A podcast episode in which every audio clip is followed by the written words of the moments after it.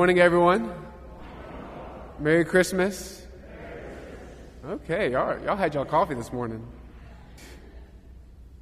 A little something about me. I often do this thing where I kind of play these mind games with ourselves, and I often kind of really try to put myself in historical time periods and always ask myself, what was it like? Like, what was it like to live there?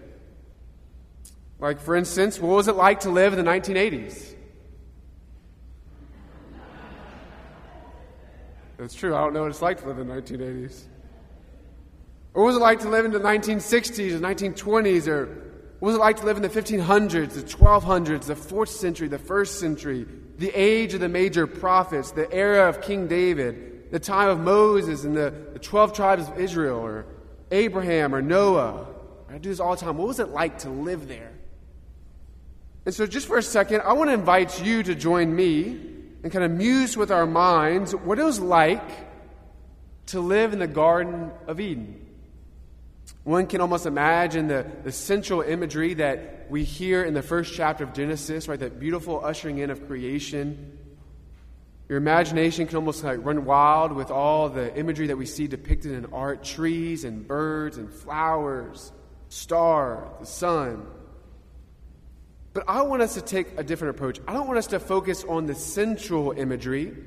I want us to imagine what it was like to have the experience of living in Eden. Like, what it, what it feel like interiorly?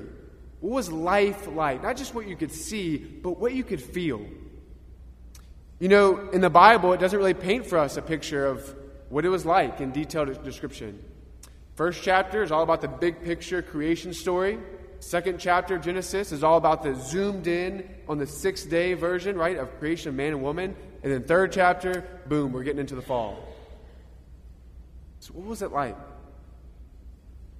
Well, we know that there were consequences to the fall, so let's, let's reverse that. What was it like to be in the Garden of Eden before the fall?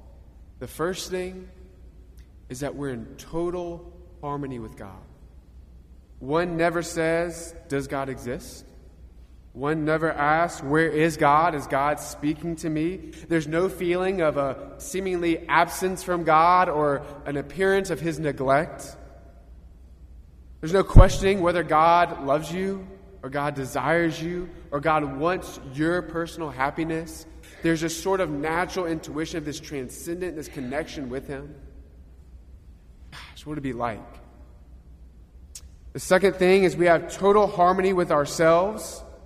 There's never a feeling of despair or doubt or depression, no loneliness, anxiety, no addiction, no feeling that you're not worth anything, never carrying an interior unrest that you can't just seem to throw away, never feeling the guilt of a past sin or past mistake, never struggling to make a good and right decision, never having the feeling of wondering if you're good enough. Man, what was it like? Thirdly, we have total harmony with others. Can you imagine never arguing with your spouse? Can you imagine having total peace with your children, your coworkers, your neighbors, your relatives, even that crazy Uncle Bob who only comes on Christmas? A total peace amongst people. Never experiencing hurt from someone else, and never carrying around that hurt for years and years and years and years. No gossip, no distrust, no divorce, never being used by someone else, no wars, and never losing a beloved family member or friend. What was it like? And lastly, and fourthly, total harmony with creation.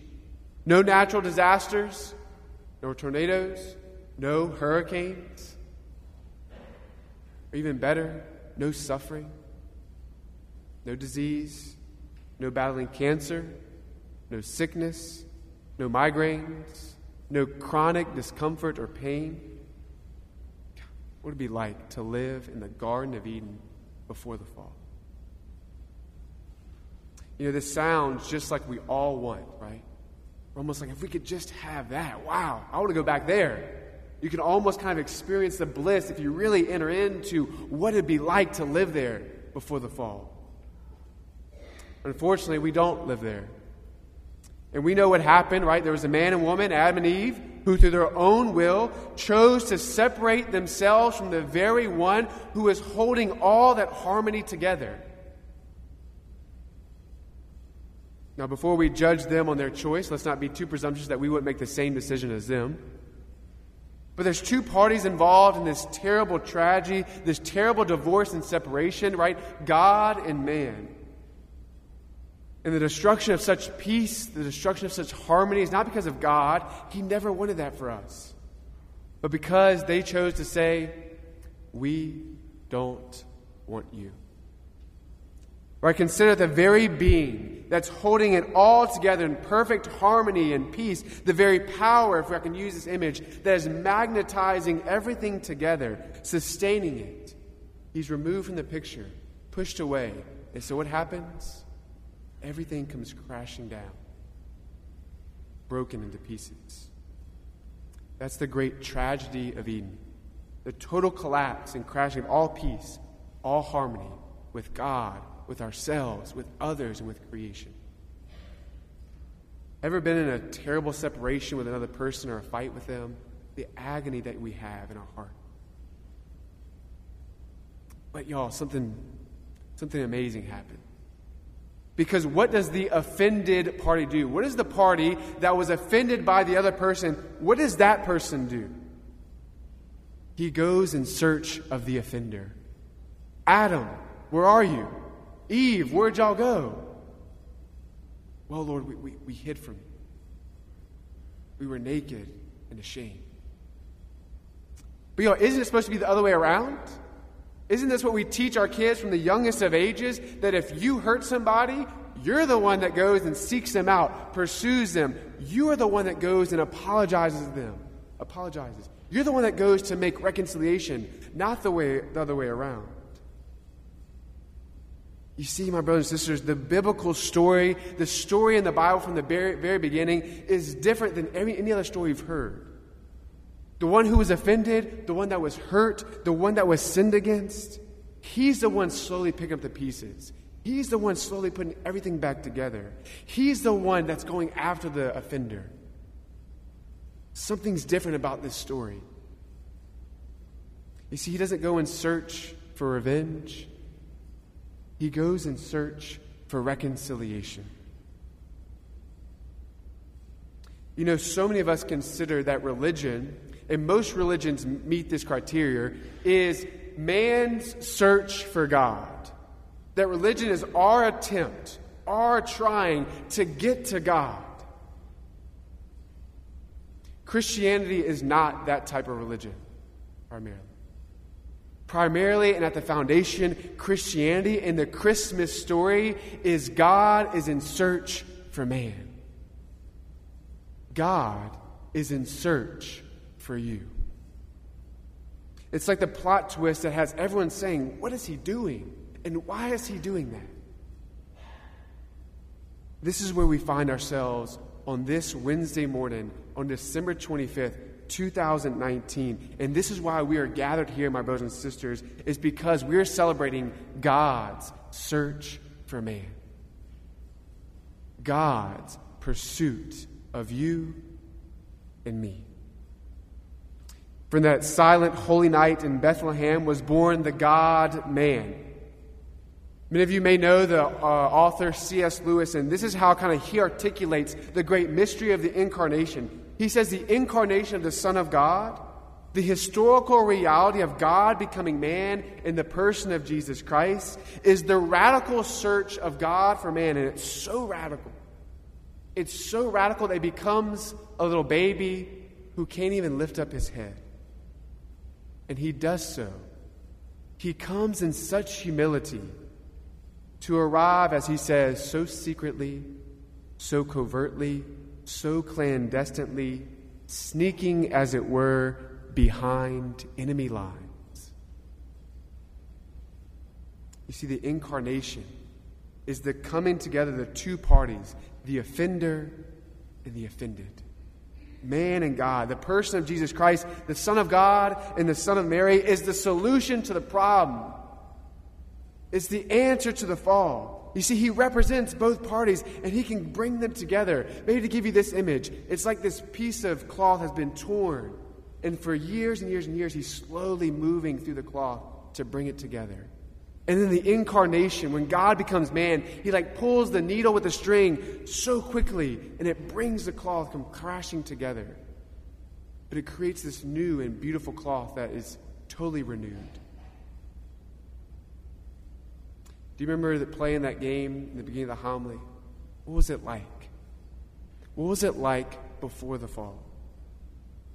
Our brothers and sisters, we'll never know that in this life, except when we get to the next. And the consequences of such a fall from grace, such a separation from God, has not left us. But that doesn't mean we don't have an answer. Because all the things the broken harmony left us with, the good news that we celebrate today, it's that it has an answer. You know, the answer to all life's questions about God and harmony with God, the answer to whether God is with us, the answer to whether God loves you or desires you, the answer to restoring your relationship with God, the answer is Jesus Christ. The answer to whether you are good enough, your worth, the answer to your depression, your anxiety, your inability to overcome temptation, the answer to that restlessness that you just can't throw away, the answer to restoring harmony with yourself is the person of Jesus Christ.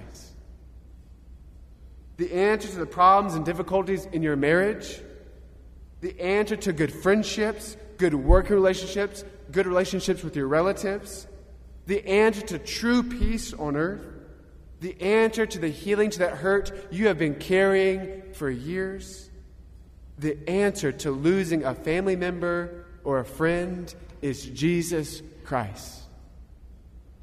The answer to all suffering, disease, illness, and pain, the answer is Jesus Christ.